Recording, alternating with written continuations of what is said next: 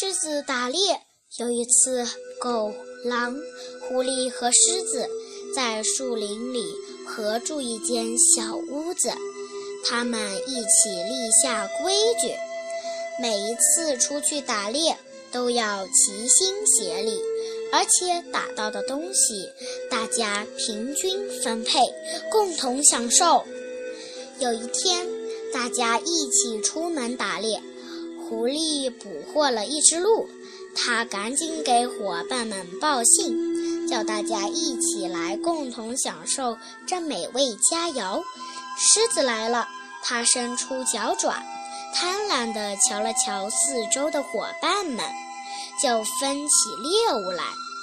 我的小家伙们，狮子分好了，说：“我把鹿分成了四块，大家看着呀。”说完，狮子看了看其他几个，又说：“好的，现在由我来分吧。”你们看清楚了呀？哦，朋友们，你们注意听着，第一份归我，按照已经定好的规矩，第二份也归我，因为我是狮子大王。我想你们是同意的。第三份呢，又是我的，因为我比你们强大。